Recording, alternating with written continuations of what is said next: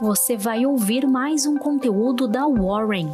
Estamos nas redes sociais como Warren Brasil. Acesse nosso site warren.com.br e saiba mais.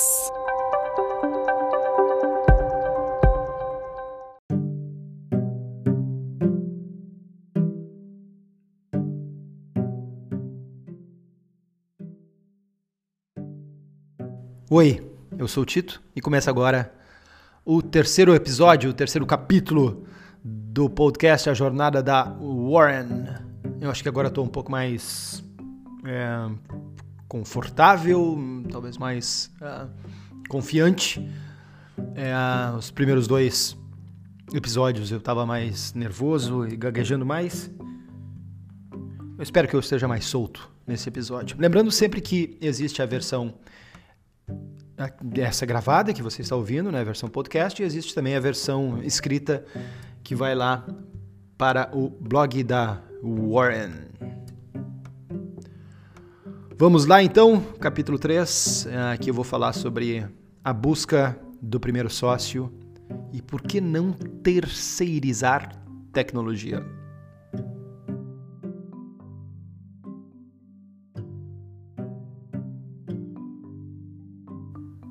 Bom, então vamos lá.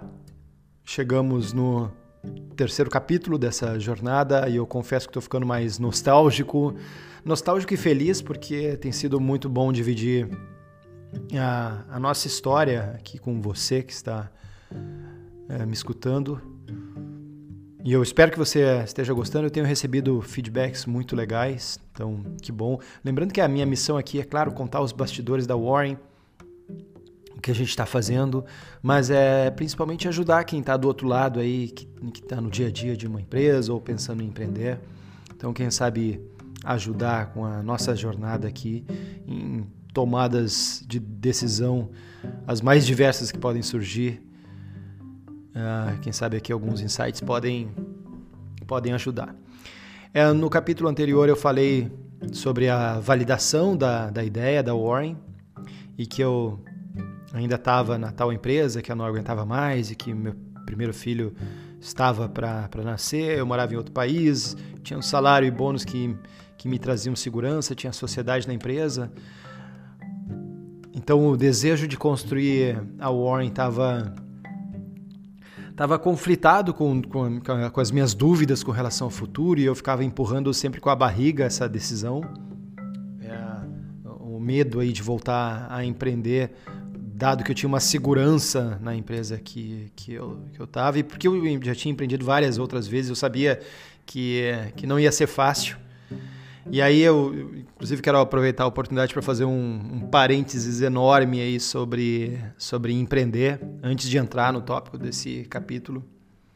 É, atualmente tem um, um certo boom em cima do empreendedorismo. E na minha época de, de adolescente, Uh, o sonho era ser astro de rock e hoje é ser fundador uh, de startup, né? Ser CEO de, de, uma startup. E eu acho que isso é incrível, porque é, é, muito melhor ter uma legião enorme aí de empreendedores tentando construir soluções de problemas e criando oportunidades e criando riqueza do que ter uma legião de bateristas uh, frustrados tentando fazer o solo de Moby Dick. Moby Dick é uma música do Led Zeppelin.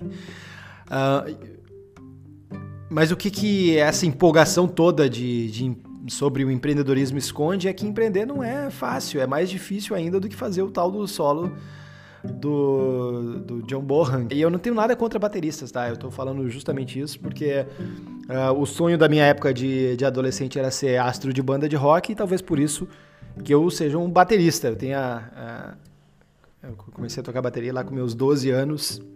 É, adoro, mas de novo, acho que é, é muito melhor ter vários empreendedores aí, alguns deles eventualmente quebrando a cara, do que ter vários bateristas aí pelo mundo. É, mas talvez, talvez é, porque eu, nunca consegui fazer bem o tal solo lá do, do John Bohan, eu, eu encaminhei ali a, a minha vida mais para o lado de, de empreender. Uh, o meu primeiro contato com empreendedorismo foi foi olhando uma colega que vendia doces na, na escola. Então, de novo, eu era adolescente lá, eu tinha lá por volta dos meus, meus 11, 12 anos. E ela trazia a, os brigadeiros em um, em um, potinho e quase sempre vendia tudo que ela trazia. Uh, e o produto era bom, ela era uma ótima vendedora. E, uh, e eu admirava demais a coragem dela de ir na escola, né, dar, dar cara a tapa, uh, de estar tá ali vendendo uh, os produtos dela. E aí eu lembro que um dia a escola começou a proibir que ela trouxesse o, o, os brigadeiros para vender. E aí ela pô, rapidamente, habilmente fez uma parceria com a, a cantina da, da escola, né, com o barzinho ali da escola. E, e botou os brigadeiros dela à venda na cantina, acabou vendendo ainda mais. E, uh, eu não sei uh, onde está essa menina hoje, mas eu não tenho dúvida que ela é uma empresária bem sucedida, porque ela soube. É, primeiro, ela teve coragem para dar a cara a tapa, é, aprendeu ali a, a, precificar os produtos dela, aprendeu a conquistar os clientes, ao qual tipo de cliente consumia uh, qual produto. E no primeiro problema ela já rapidamente conseguiu uh, resolver uh, ele. E empreender é isso, né? Empreender é a arte de resolver problemas todo santo dia. E vai surgir alguma decisão para ser tomada. E empreender também é a arte de é, tentar errar menos do que acertar. É isso, e talvez aqui seja a minha grande ajuda, né? Tentar ajudar aí quem está do outro lado a errar menos do que acertar, não que não vão errar. Empreender também é a, é a, é a de novo, é a coragem, né? De dar cara a tapa, de arriscar e de tentar fazer. Mas muitas decisões vão ser erradas, e aí você erra e volta de novo, e tenta mais uma vez e corrige a rota.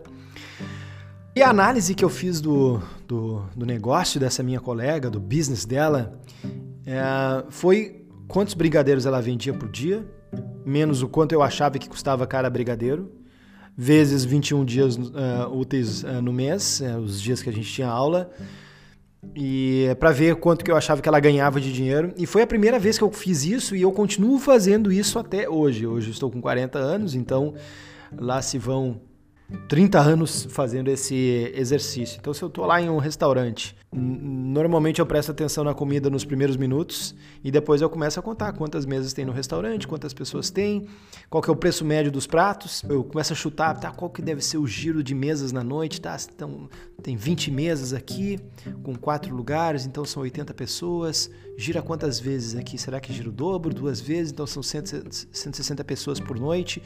Qual que é o custo médio do prato? E aí, é, isso é meio que automático. Eu, quando eu vou perceber, eu já estou fazendo esse exercício e eu não sei se isso é bom ou ruim, tá?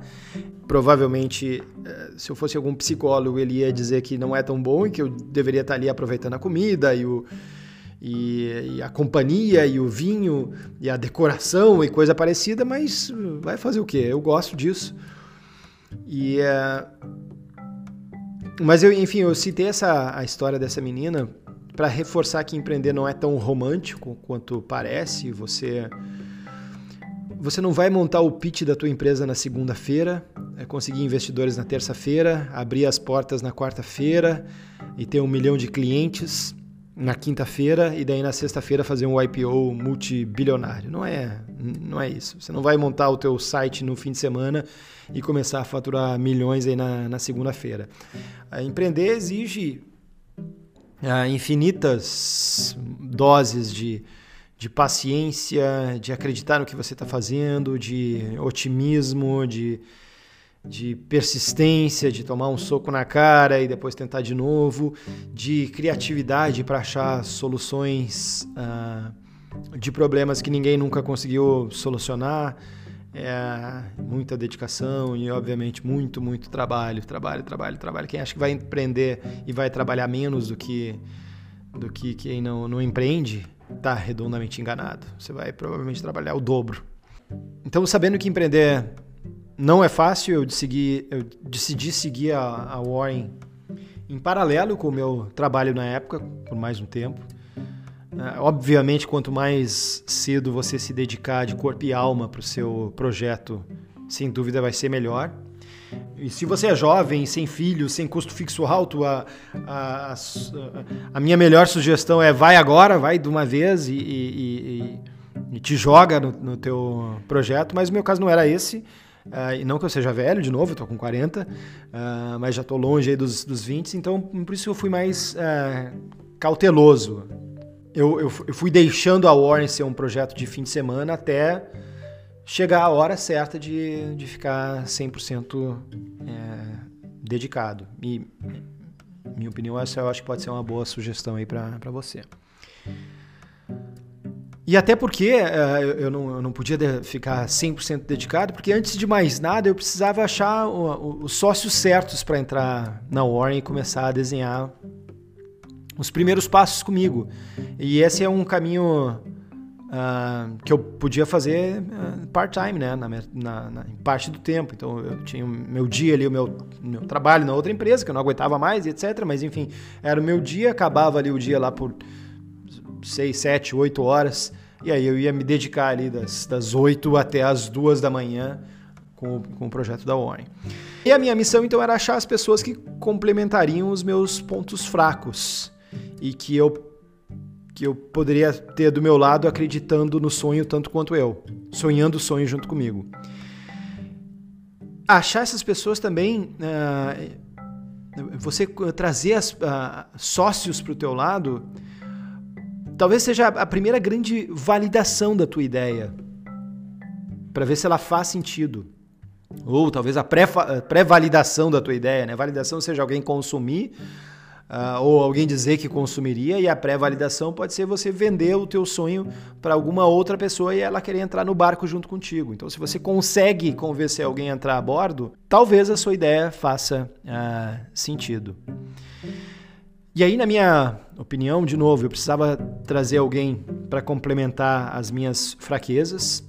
E, e, eu acho que esse é um, é um, ponto importante, né? Quando a gente vai uh, construir uma empresa, a gente precisa de sócios que vão complementar os nossos pontos, pontos fracos, a não ser que você seja o Elon Musk, que consegue discutir com os engenheiros as linhas de código uh, do software do foguete e, ao mesmo tempo, planejar o design do carro elétrico. Então, é, ou você é um Elon Musk, ou então você precisa se cercar de pessoas que, que vão resolver os problemas que você não tem capacidade ou habilidade para resolver. Quando o, negócio tem uma forte presença digital, eles precisam sócios que preencham três áreas. E dependendo da, do, do, do business, até quatro áreas, eu vou chegar nisso na Warren. Mas essas três áreas são produto, desenvolvimento e usabilidade. Então, e, eu, de novo, eu reforço essas, essas habilidades, habilidade do cara que entende profundamente de produto, uh, o cara que entende profundamente de tecnologia e profundamente de usabilidade, eles são sócios. Eu não acredito em empresa online que terceiriza tecnologia ou que terceiriza a uh, usabilidade, que a gente pode falar uh, aí de UX, né, User Experience e Design. acredito que é muito difícil é, construir um negócio online uh, terceirizando a, a, tecnologia. Eu acho que vai dar, uh, perdão do meu fra francês aqui, vai dar uh, cagada, vai dar problema. É, você terceirizar o, o core da sua empresa. O, o sócio ele vai não dormir se surgem problemas. Uh, e é isso que você precisa, é esse nível de comprometimento que você precisa se o teu business é, tem uma pegada forte de online. E eu acho que esse momento de pandemia ensinou uh, que todos os business eles precisam uh, de alguma forma ser, ou praticamente todos precisam de alguma forma ter uma pegada online muito importante. Na Warren, eu nesses três aspectos, né, produto, tecnologia e usabilidade, na Warren eu, eu era o cara de produto. Como eu tenho uma bagagem muito grande de muito tempo de mercado financeiro, então eu era o cara ali que, que eu poderia dar o direcionamento uh, na parte do, de produto, de, de entender o mercado financeiro, produtos de investimento, como funcionam as, as empresas de investimento, os reguladores, etc.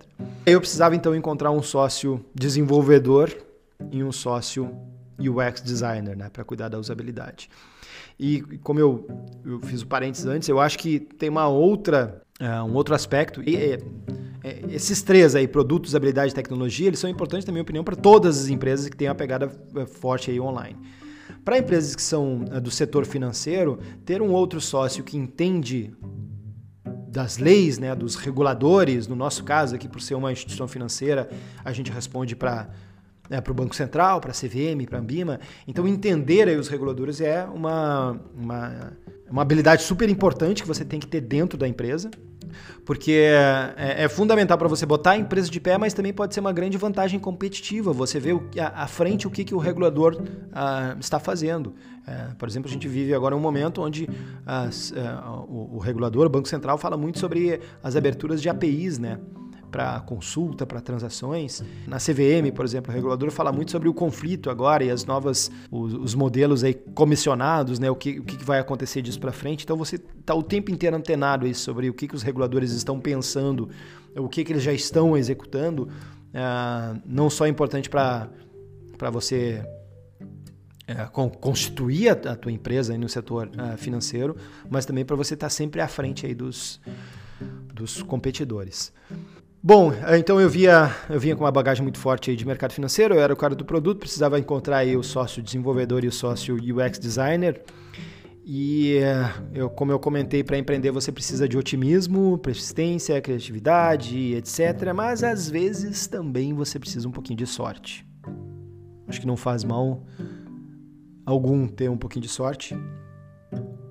E eu acho que eu, que eu tenho. Quando eu era pequena, minha avó sempre dizia que eu tinha nascido com a bunda virada para a lua. E para quem não conhece essa expressão, ela é a explicação dela é que é, remete ao parto onde a bunda do bebê sai antes da cabeça. Nesse caso, a probabilidade de morrer é grande e por isso quem sobrevive a esse tipo de parto já nasce sortudo. O meu parto não foi assim, tá? Mas eu tendo a concordar ali com a minha avó que eu, eu acho que eu nasci com a bunda virada para a lua. Porque eu tenho um pouco de sorte em algumas situações. Mas eu precisava então de um desenvolvedor experiente que acreditasse nas mesmas coisas que eu. Eu precisava ter um convívio uh, produtivo, né? Porque sociedade é um casamento elevado ao quadrado e que esse sócio tivesse uma boa base em mercado financeiro. Também não adiantava eu trazer um sócio desenvolvedor que não entendesse aí como é que funciona a bolsa e todos os sistemas financeiros e carteiras administradas e esse mundo todo. E sorte número um é que eu conheci esse cara, um dos, um dos desenvolvedores com maior experiência no mercado financeiro no Brasil. É, inclusive responsável por trazer para o Brasil grandes plataformas de negociação em bolsa, de algoritmos. E a sorte número dois é que esse cara é meu irmão. E aí por isso que eu digo que em alguns casos eu nasci com a bunda virada para a lua. Só que faltava eu convencer ele a entrar na Warren.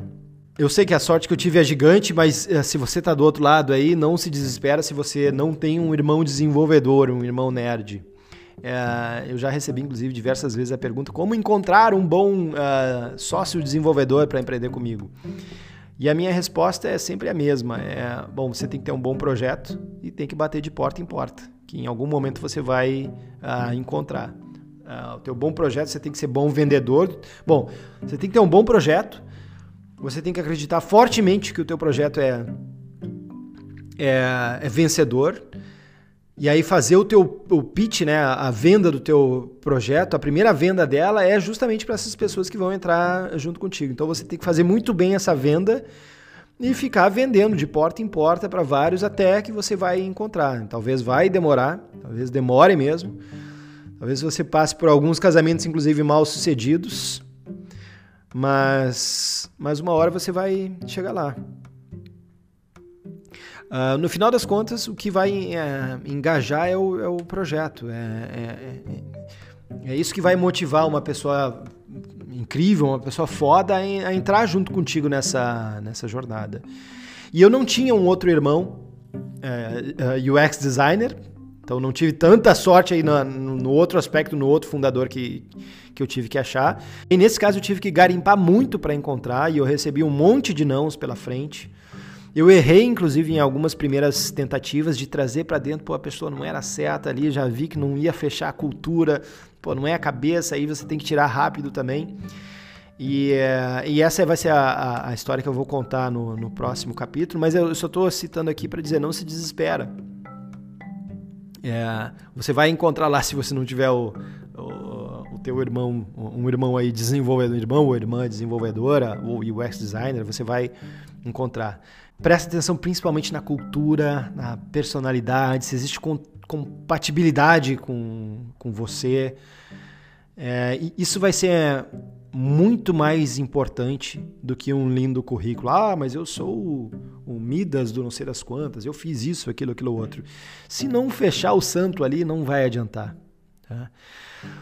Mas vamos lá, voltando ao meu irmão, eu precisava ainda convencer ele a entrar na Warren. E aí eu, estava de novo, né? Morava nos Estados Unidos, trabalhava lá na, na outra empresa. E, e, aí eu comprei uma passagem para o Brasil e fui vender o, o projeto para ele. E aqui vai uma, uma, uma outra dica. O papo lá de vamos dominar o mundo juntos, ele flui mais facilmente com um pouquinho de álcool. Então, obviamente para quem gosta. Então eu, eu convidei meu irmão para falar em um bar. Uh, e o meu irmão era sócio também e trabalhava na matriz em São Paulo da mesma empresa essa que eu trabalhava em Nova York. Sim, a mesma empresa que eu não aguentava mais e mais uma vez por sorte minha e da Warren, eu descobri que o meu irmão também não aguentava mais trabalhar nessa, nessa empresa. E algumas cervejas depois, foram várias. Me deu branco agora, a cerveja negra. É... Daqui a pouco surge. Foram várias delas e é... eu já tinha, é... depois disso, um dos maiores desenvolvedores do mercado financeiro na, na Warren. E no meio ali das, das cervejas ele já tinha desenhado no guardanapo todo o roadmap de produção do primeiro protótipo, qual a linguagem que a gente ia usar, quais, quais seriam as camadas, o que consome o que, qual estrutura ia ser necessário, prazos de entrega e, e, e tudo mais. Então ali já saiu, uh, já saíram ali os primeiros desenhos. Bom, a gente combinou que da mesma forma que eu uh, seguiria part-time, né, o meu seguiria o trabalho uh, normal e a Warren seria ali uh, parte do, do, projeto de vida, ele também seguiria isso. então ele continuaria trabalhando nessa empresa e a gente teria reuniões diárias. Terminou o trabalho nessa empresa, a gente teria reunião diária para discutir pô, o que a gente vai fazer, próximos passos. Dessa primeira reunião já surgiu o nosso primeiro board no Trello. E se você não sabe o que, eu estou falando, hoje a gente usa até outra ferramenta, mas o, uh, o Trello é fundamental para. Foi fundamental durante muito tempo aí na construção da, da Warren. Se você não sabe o que, que é isso, o que, que é Trello, Tito? Fica tranquilo que eu vou contar em um outro capítulo como é que a gente organizou aí todo o nosso fluxo de construção de produto. Uh, ele ficou com a missão de começar a criar a estrutura inicial e encontrar alguns desenvolvedores freelancers já para fazer o, início uh, da construção da, do nosso primeiro protótipo e eu fiquei com a incumbência de achar o nosso sócio UX uh, designer. E esse vai ser o próximo capítulo. A gente se vê lá. Combinado? Ah, Guinness. Guinness era o, uh, o nome da cerveja que a gente bebeu bastante lá no, no bar e onde surgiu ali o, as primeiras, os primeiros desenhos ali num guardanapo do que seria o protótipo. Sabia que em algum momento ia surgir. Ah, consegui. Surgiu Guinness na cabeça. Então, nos vemos no, no capítulo 4. Valeu, agora sim. Abraço, até a próxima.